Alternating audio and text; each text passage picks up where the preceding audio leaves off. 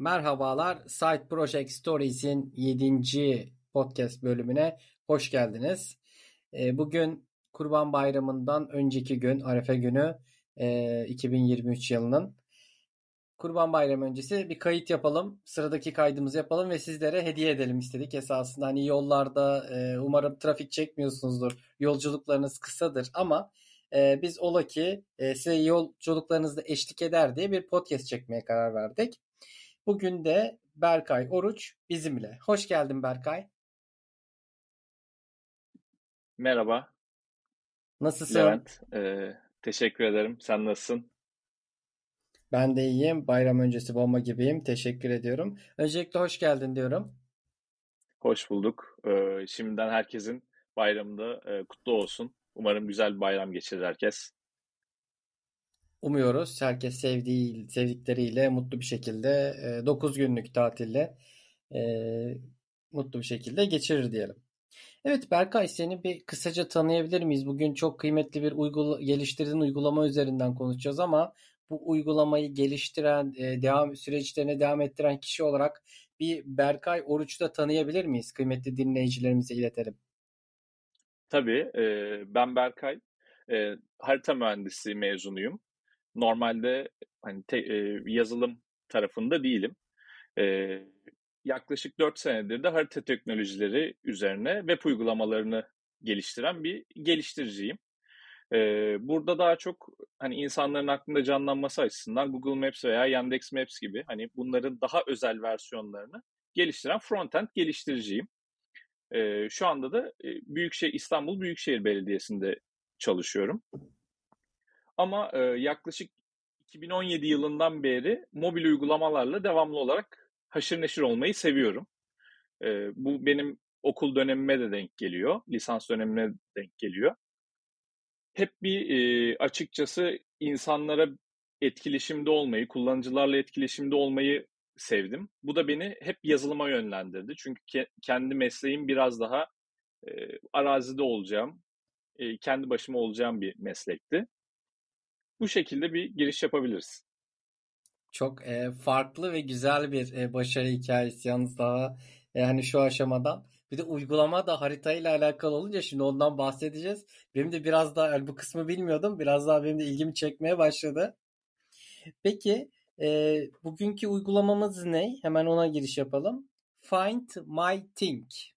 E, eşyamı, nesnemi bul olarak da te- e, tercüme edebileceğimiz bir e, uygulamamız var Berkay'ın geliştirdiği.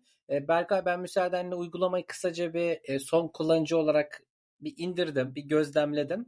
E, bu konuda bir tecrübemi, gözlemlerimi aktaracağım. Ardından eksiğim varsa, fazlam varsa sen onları e, düzeltirsin sana zahmet. Tabii. Evet e, kıymetli dinleyicilerimiz. E, Find My Thing uygulamasını e, App Store'dan iOS platformu için tedarik edebiliyoruz. E, uygulama içerisinde kişisel olarak herhangi bir işte araba olur, anahtar olur, herhangi bir eşyanızın e, bilgisini girip ona bir de konum bilgisi veriyorsunuz. E, o an nerede bıraktıysanız en sonki konumunu. Bunu kaydettikten sonra daha sonra uygulama içerisinde e, daha sonraki süreçlerde en son ya ben bu eşyayı nerede bırakmıştım şeklinde bulmanıza kolaylık sağlıyor. Harita üzerinde size onu gösteriyor. Birden fazla elbette ki eşya girdisi yapabiliyorsunuz. E, şöyle güzel bir özellik gördüm. Tüm hepsini tek bir haritada da görebiliyoruz. E, bunun dışında bir belge tarama özelliği var. Onu ben direkt e, çalıştıramadım ama fonksiyonu e, Berkay biraz daha net açıklayacaktır. E, bunun dışında biraz daha hani, e, arayüzle alakalı bahsedersek e, cihaz diline göre arayüzde de bir dil gözüküyor. Port e, cihaz dilinden besleniyor e, uygulamanın arayüz dili. Onun dışında aydınlık tema, karanlık tema var. E, Ekim ayında 2022 yılının yani geçtiğimiz Ekim ayında ilk versiyon yayınlanmış. Hala da güncellemeler gelmeye devam ediyor. E, son olarak bir widget özelliği var. Daha önceki e, tanıttığımız uygulamalarda e, denk gelmemiştik. Burada e, gözlemledim. İki farklı e, cihazımızın Apple e, iOS cihazımızın masa üstüne widget ekleyebiliyoruz. E, buradaki widgetlardan bir tanesinde e, en son kaydettiğin eşyaya erişebiliyorsun. E, diğerinde de tüm hepsinin listesine mi gidiyorduk? Onu artık onu da Berkay biraz sonra açıklar. Çünkü bu widget olayı gerçekten yani çok hoşuma gitti ve birçok kişiye de hani ilham olabilir. Bu widget kısmını biraz daha açacağız. Ee, benim gözlemlerim böyle. Berkay eksik mi söyledik? Sürçülisan olduysa affola. Bir de senden dinleyelim. Yok gayet güzel e, özetledin aslında uygulamayı. Uygulama dediğin gibi e, insanların e, eşyalarını, araçlarını, herhangi bir şeyi e, telefonlarına kaydedebileceği bir uygulama. Özellikle anahtarının yerini çok fazla unutan, çantasını koyduğu yeri e, merak eden e, kişiler için hani güzel bir uygulama. Benim için uygulama şöyle ortaya çıktı. Hepimiz bir şekilde AVM'lerde otopark kullanıyoruz ve park ettiğimiz yerdeki sütunların fotoğraflarını çekiyoruz. Hani sevdiklerimizden çok bu sütunların fotoğrafları bizim fotoğraf galerim, galerilerimizi işgal ediyor. Bunu e, nasıl acaba geriye atabilirim, bunu nasıl çözebilirim diye düşündüğümde e, direkt olarak bu uygulama aklıma geldi. Bir liste içinde harita üzerinde de e, bunları gösterebileceğimi düşündüm. Bu şekilde e, ortaya çıktı. Biraz işte yine harita mühendisi olmamdan kaynaklı her şeyin içine bir o harita komponentini eklemeye çalışıyorum. Biraz or, oradan geliyor e, durum. Her uygulamamda mutlaka bir e, harita komponenti tutmaya çalışıyorum. Burada e, yazıyı algılama olayı da aslında şöyle e, normal Swift'in kendi Vision Kit e, kitini kullanıyorum. E, direkt olarak herhangi bir yazıyı tarattığınız zaman orada bir kaydet tuşu çıkıyor. Kaydete tıkladığınızda yazıyı algılayıp açıklama kısmını kendisi direkt olarak dolduruyor. Bu da işte e, bu otopark sütunlarında aslında sizin e, elle işte G5 vesaire yazmanızdan ziyade direkt fotoğraf çeker gibi yazıyı algılatıp direkt olarak description'ına yazmanızı onu da daha sonrasında son eklenenlerde widget'ta ana ekranınızda veya e, lock screen'de kilit ekranındaki widget'ta kilit ekranına da getirdim. iOS 16'dan sonra yanlış hatırlamıyorsam gelmişti. E, lock screen'de direkt olarak görmenizi sağlıyor. Dediğin gibi e, bir genel harita uygulam e, harita bileşenim var. E, konum bilgisi olan tüm eşyaları, tüm araçları tek bir harita üzerinde görebiliyorsunuz, yönetebiliyorsunuz. Onun dışında detay sayfasında da bir harita bileşenim yine var. Bu harita bileşeninde de e, direkt olarak Apple Maps açılıp oraya bir yönlendirme alabiliyorsunuz. Bu şekilde bir uygulama. Emeğine sağlık, eline koluna sağlık diyelim. Ya ben e, şu kısmı e, biraz da uygulama detayına girmeden şunu sormak istiyorum. E, bu harita mühendisliğinden hani development kısmına geçişi biraz daha bunu hikayesinin detayını dinleyebilir miyiz? Hani şu an ürün çıkarıyorsun. Çok e, kıymetli bir uygulaman var. Farklı uygulamaların da var. En son onu da geleceğiz. Hexa Apps diye takip ettiğim.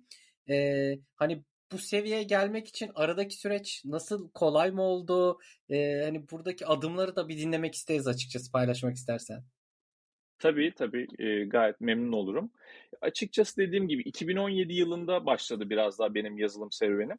E, burada problem şöyle başladı. Bizim harita mühendisliğinde virgülden sonra 9-10 haneye kadar iterasyon yaptığımız problemler vardı. Ve biz bunları elimizle e, hesap makinesiyle yapıyorduk. Ve bu virgülden önce de e, 9-10 haneli e, şeyler. Biz hanedeki değişimi tespit etmeye çalışıyorduk bu denli e, hassasiyetli ölçümler gerçekleştirmeye çalışıyorduk. Bunları dedim ki yani hesap makinesiyle olacak iş değil. Hani bunu bir Python'la bir şeyle hani herhangi bir yazılımla yazmam gerekiyor. Yazılım diliyle yazmam gerekiyor. Python'la başladım. Sonra dedim ki ya Python'la evet çok güzel. Ben kendim kullanabiliyorum. Ama dedim bunu başkaları da kullanabilmeli. Ben de telefonumdan daha rahat kullanabilmeliyim. Orada Java'ya girdim. Java ile aslında bir e, bizim temel problemler e, uygulamasını ortaya çıkardım. Temel problemleri çözdüğümüz bu uygulamayı çıkardım. Bu da aslında e, belli başlı girdileri alıyor. Günün sonunda ilgili iterasyonları yaptıktan sonra da sonuçları e, veriyor. Sonrasında aslında e, harita mühendisliği Türkiye'de genel manada hep o e, belki sen de görmüşsündür. Yollarda böyle turuncu kamera gibi bir şeyle bakarlar ölçme yaparlar. Aslında o e, ölçme işine yarıyor. Fotoğraf falan çekmiyorlar. İleride bir reflektör oluyor. Ona bakıyorlar. O dalga boyu gidiyor, dalga gidiyor, dalga geri dönüyor. Aradaki mesafeyi ölçmüş oluyoruz.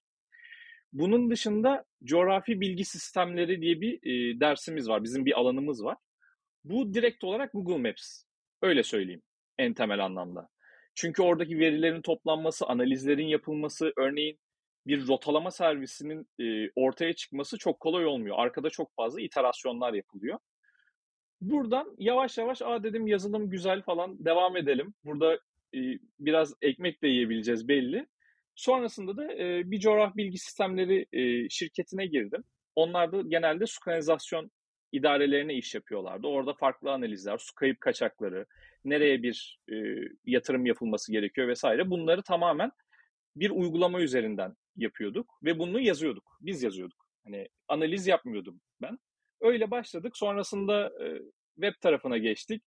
E, hep benim içimde bir mobil aşkı var. Hani insanlara değmek istiyorum, onlarla etkileşime geçmek istiyorum. Oradan sonra da aslında dediğin Hexa Apps gibi bir e, hani kendi çapımda kurduğum uygulamalar e, paylaştığım bir yapı ortaya çıktı. Harika bir serüven. Ee, Birçok kişiye de e, ilham olmasını e, ümit ediyoruz. Hani harita mühendisliğini bıraktım işte development'a geçtim gibi bir şey değil. İkisinin arasında çok böyle e, ikisini kesişerek bir ilerleyişi var. E, gerçekten ilham alınması gereken e, bir e, vaka diyelim. Peki e, uygulamaya geri dönersek e, şunu bir sormak istiyorum. Sen uygulamanın aktif kullanıcısısın aynı zamanda. İhtiyaç duymuşsun çünkü böyle bir şeye. E, ben evet. de bu arada kesinlikle kullanmaya devam edeceğim. Çünkü ben de otoparklarda araç e, sürekli kaybeden biriyim. İşte ilk başta ki ya tamam işte şuymuş buymuş falan diye. E, ama oldukça fazla e, karışıyor. Bir de alfabetik olarak yerleri de şey ol mesela S12 e, bazen işte R12 diyorsun ama arada birkaç farklı otopark daha çıkıyor. Lokasyonlar böyle alfabetik gitmeyebiliyor. E, hani artı Eskiden bir ben kullanıcı varım. Eskiden aslında sıralıydı. AVM'ler büyüdükçe de iyice sıra da kayboldu dediğin gibi. Hani e, yani fotoğraf galerim dolacağına dedim hani burada core datayı dolduralım. evet yani e, şuna da sen söyleyince dikkatimi çekti.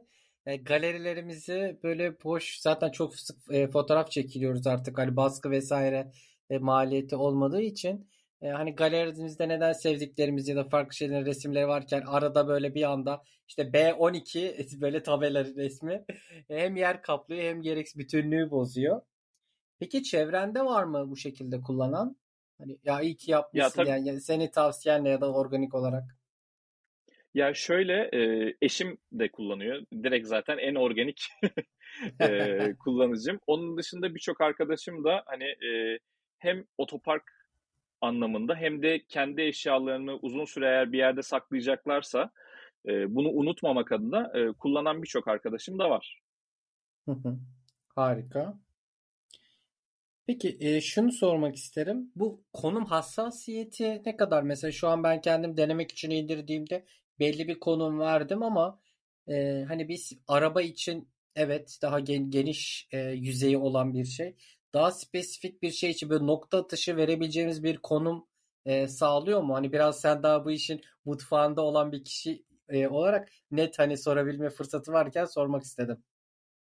Orada biraz açıkçası e, hani konum kapalı alanlarda e, daha hassasiyeti düşük olduğu için ister istemez kapalı alanlarda biraz daha sapmalar olabiliyor birkaç metre e, birkaç metre kadar oluyor daha fazlası olmuyor ama açık, al- açık, açık alanlarda alan direkt olarak yani o konumu kullanabilirsiniz hatta e, bazı telefonlarda o Android telefonlarda var tek bir e, uyduya bağlanmıyor onlar farklı Çin'in Avrupa'nın vesaire uydularına da bağlanıyorlar onlarla santimetre hatta milimetre hassasiyetinde bile konum alabiliyorsunuz. Anladım.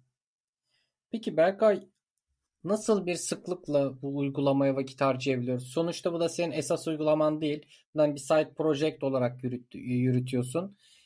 Buna yeterince vakit ayırabiliyor musun? Ya da bunun sana ekstradan işte psikolojik ya da fiziken seni yoruyor mu? Bu alanda da Ekim ayından bu yana belki tabii development'ı daha önceden başlamıştır illaki. Bu süreç hakkında da bilgi verebilir misin? Tabii e, orada şu şekilde aslında süreç ilerledi. Ben bu uygulamayı e, o Ekim ayından yaklaşık bir 3-4 ay öncesine kadar geliştiriyordum. Hatta test flight'ta vesaire de kendim kullanmak adına, denemek adına e, geliştirmeye devam ediyordum. O sıralar biraz daha e, sık e, feature'lar geliştiriyordum. Hani burada da ben biraz daha Swift'i, Swift UI'yi öğrenmek adına bu uygulamaya da başlamıştım. Hani hem ihtiyacım hem şey. Sonrasında Onur Aslan'ın tweetiyle e, bir hype oldu. O benzer bir konuyu e, problem problemi yaşıyormuş. Otopark fotoğraflarıyla alakalı. Benim zaten test flight'taydı. Onu herkese açtım. Sonra oradan e, bir aslında hani e, building public olayı da oldu. Oradan bana çok fazla feature da geldi. Sonrasında e, yani neredeyse her günümde birkaç saatimi buna ayırmaya başlamıştım Ekim ayından sonra. Sonra tabii bu yavaş yavaş e, azalmaya başladı. Artık e, haftalık belli saatler ayırma, e, aylık belli saatler ayırma, feature'ları geliştirme, bug'ları çözme üzerine. Açıkçası yazılım geliştirmek e, hani sevdiğim bir şey. Hani tutkun biraz böyle çok abartı bir kelime tabir olur ama sevdiğim bir konu. Hani zaten mesai kendi mesaimde web teknolojileriyle uğraşıyorum. Mobil teknolojileriyle uğra- uğraşmak istediğim için hani bunu e, dışarıda kendi vaktimden harcayarak yapmak bana bir problem oluşturmuyordu. Tabii ki de bir eşim var, ailem var, dostlarım var. Onlara da doğru zamanı ayırıyordum. Ama hani hiçbir zaman bir feature'ı çıkarmak için bu bana külfet olmadı. E, veya hiçbir zaman ben işte ya bu işi yapıyorum ama bundan bir gelir de elde etmiyorum.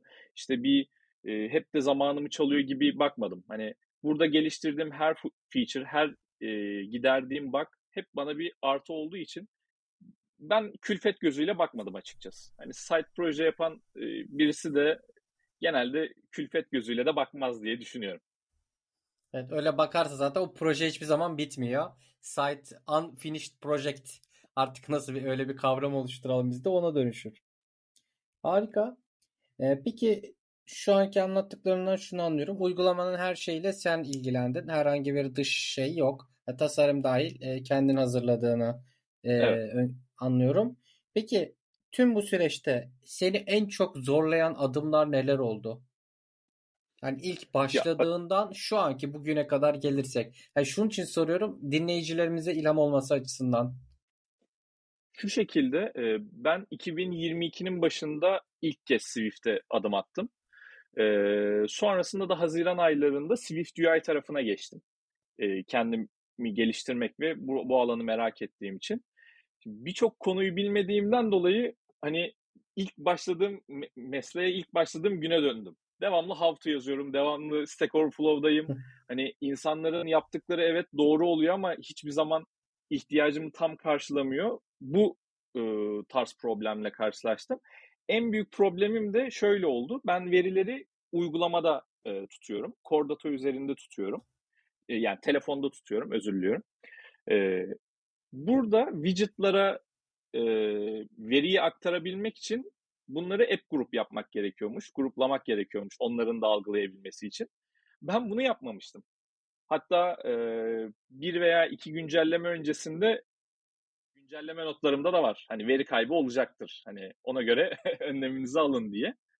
Ee, en büyük şeyim o olmuştu. En büyük sıkıntı çektiğim nokta oldu. Yani yaklaşık bir, bir aya yakın ben bu veriyi kaybetmeden nasıl taşıyabilirim vücutlara diye uğraştım uğraştım. Baktım olmuyor yapacak bir şey yok. Zaten çok bir hani e, müthiş işte milyonlar indirme de yok. Dedik hani en, en başında bari temize geçirelim sistemi.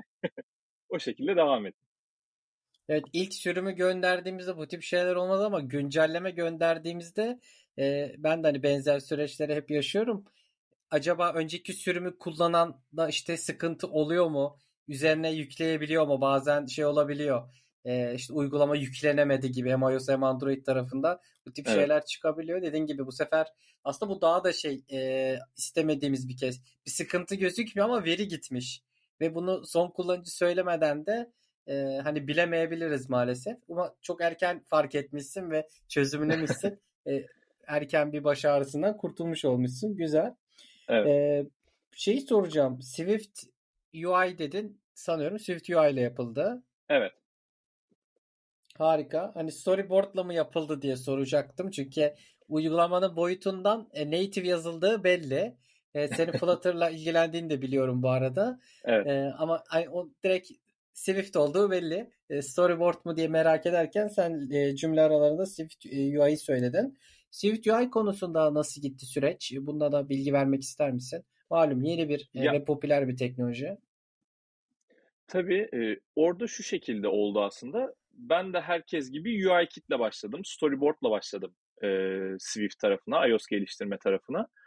Ama sonra Swift UI'ın hani daha öncesinde e, Android tarafında yayınladığım uygulamaları Flutter'la yazmıştım ben. Baktım Flutter gibi yazıyorum Swift UI'yı. Dedim hani e, hani iOS 15 ve üzerini destekleyeyim. Bu benim için çok büyük problem değil. Hani ben bir banka uygulaması geliştirmiyorum sonuç olarak. Evet. Ve yaklaşık %80, %85 gibi bir güncellik oranı var e, kullanıcıların. Dedim yani iOS 15 üzerine gideyim. Hem en azından biraz daha aşina olduğum şekilde yazarım. Orada yani 6 aylık süreçte geldiğim UI kitle geldiğim süreyi Swift UI ile hemen 3 ayda uygulama iki tane uygulamayı paketleyip App Store'a gö- göndermiş oldum. Yani hani Swift UI evet Türkiye'de anladığım kadarıyla profesyonel anlamda daha bir karşılığı yok. Dünyada da yavaş yavaş karşılığı e, olmaya başladı.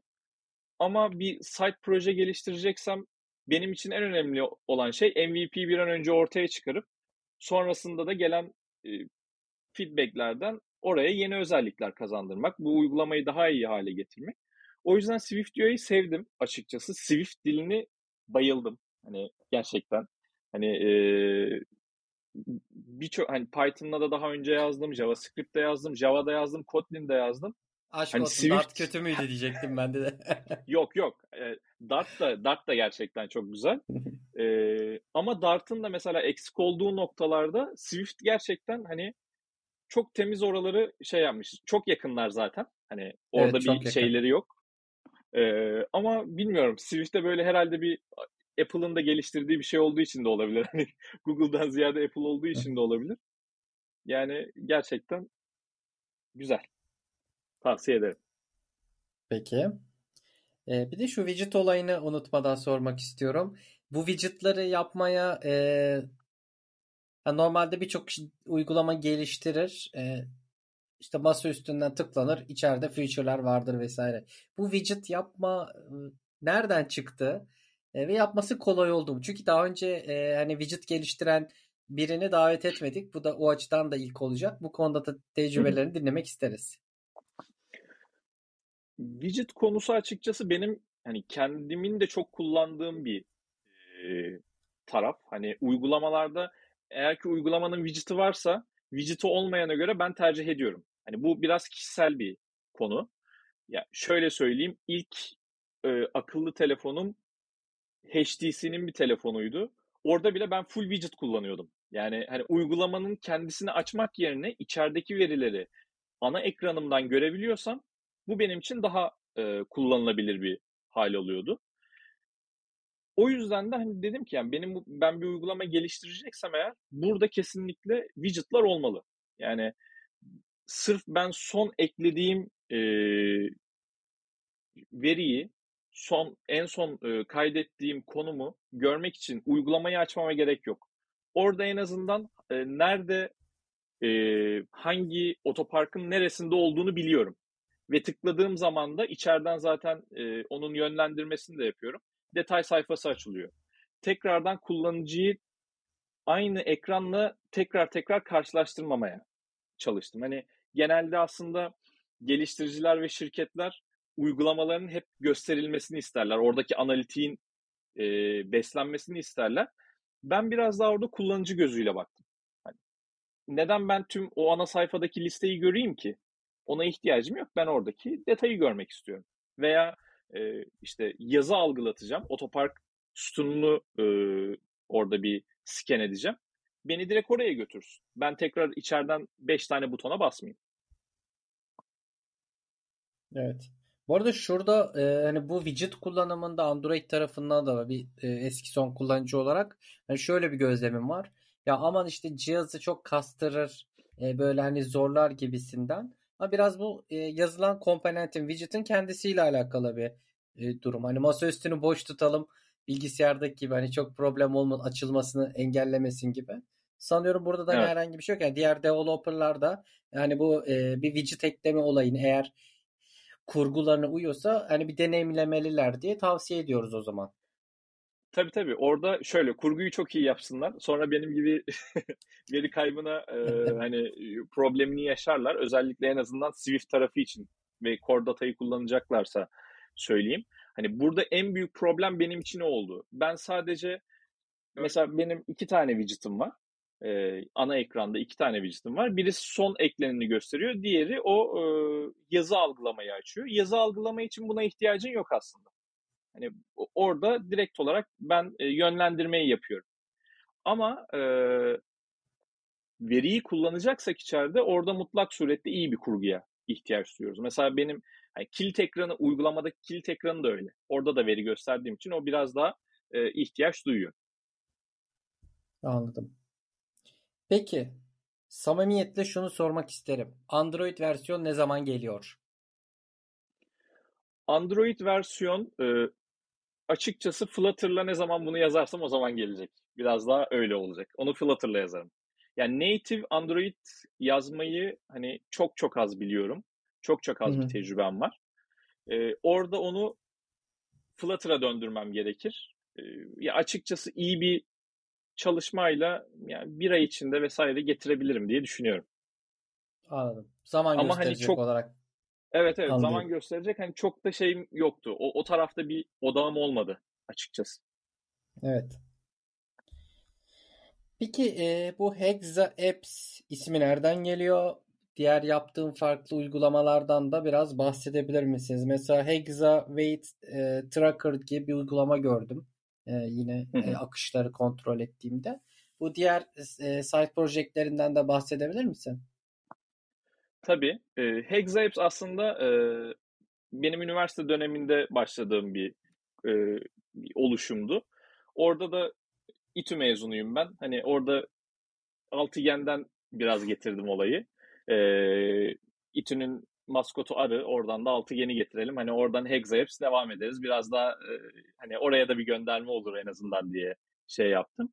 Orada e, biz benim lisans bitirme projem de aslında bir e, mobil uygulamaydı. Bir spor alanları üzerine bir mobil uygulamaydı. Onu Kotlin'le yazmıştım. Onu yayınlamadık ama.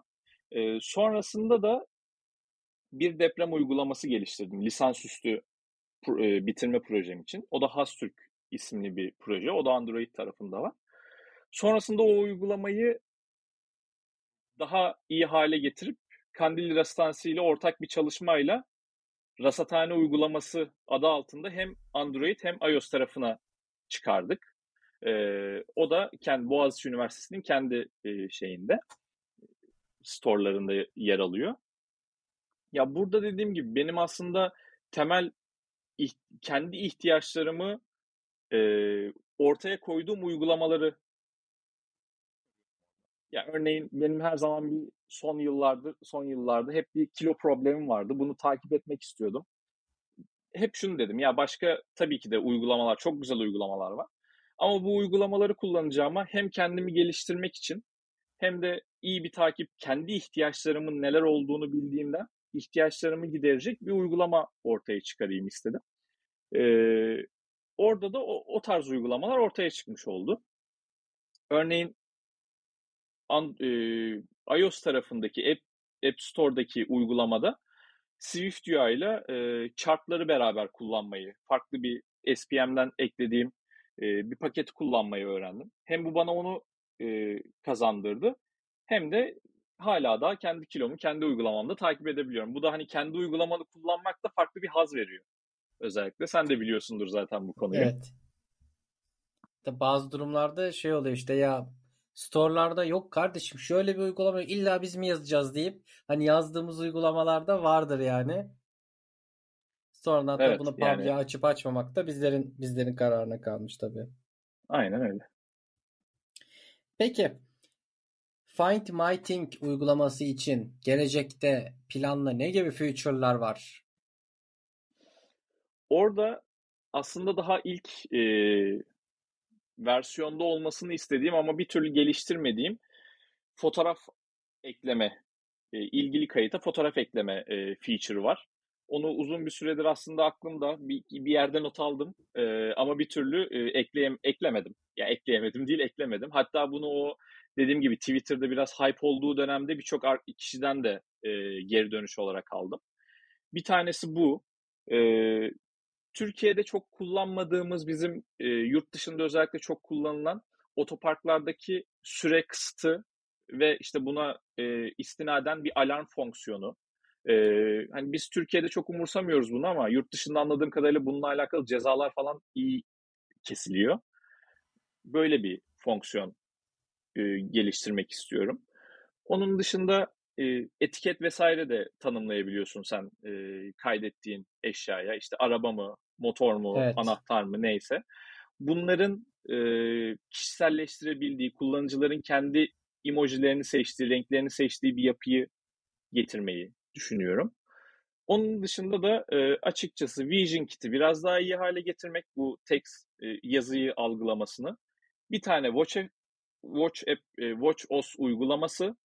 E, Yakışır. Bir tane de bir tane de e, widgetlara özel yine o. Hani widget'ta hangi eşyayı görmek istiyorsun?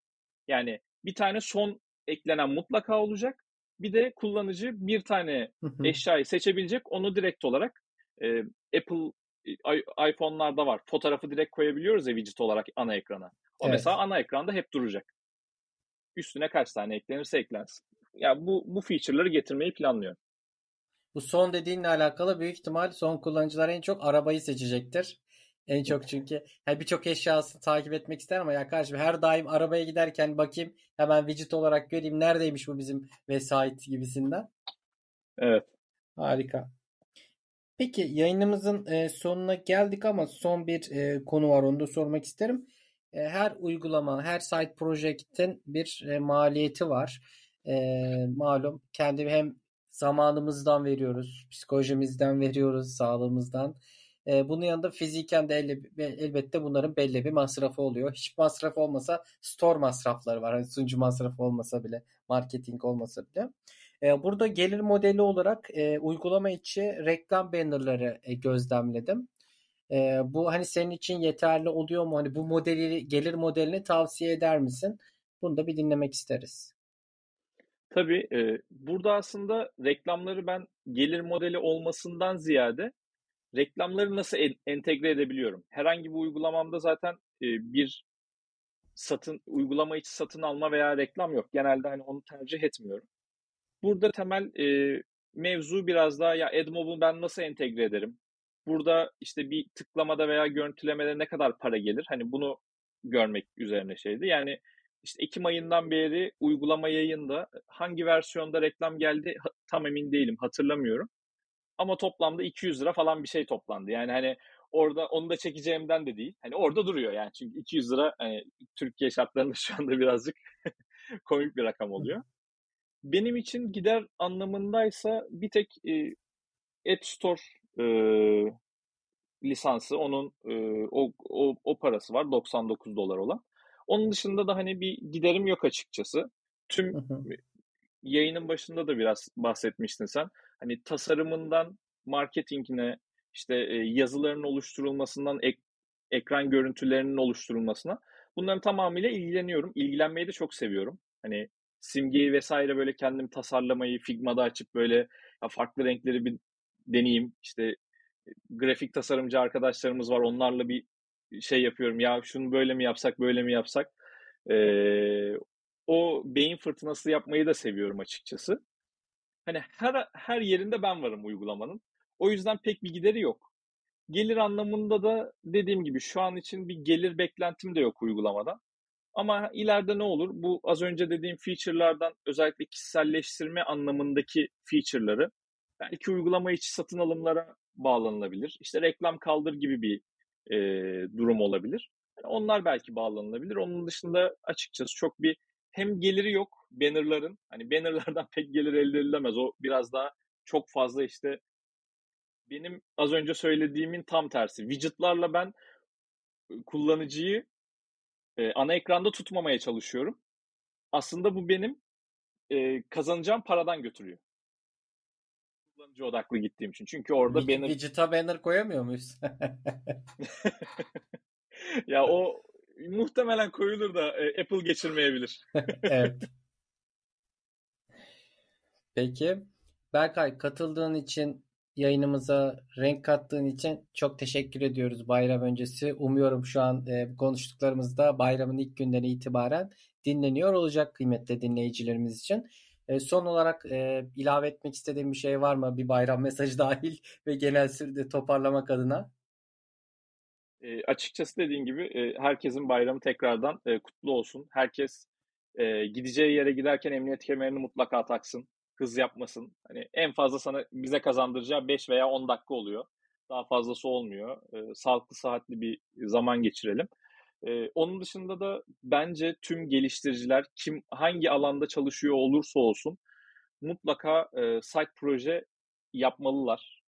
Devamlı bunlarla e, uğraş veriyor olmalılar. Çünkü benim burada kazandığım tecrübenin kendi kendime tırnaklarımla belki çok basit şeyler. Bu bir iOS develop, bir 10 yıllık bir iOS developer developer için bir haftada çıkarıcı, çıkarılacak bir uygulama.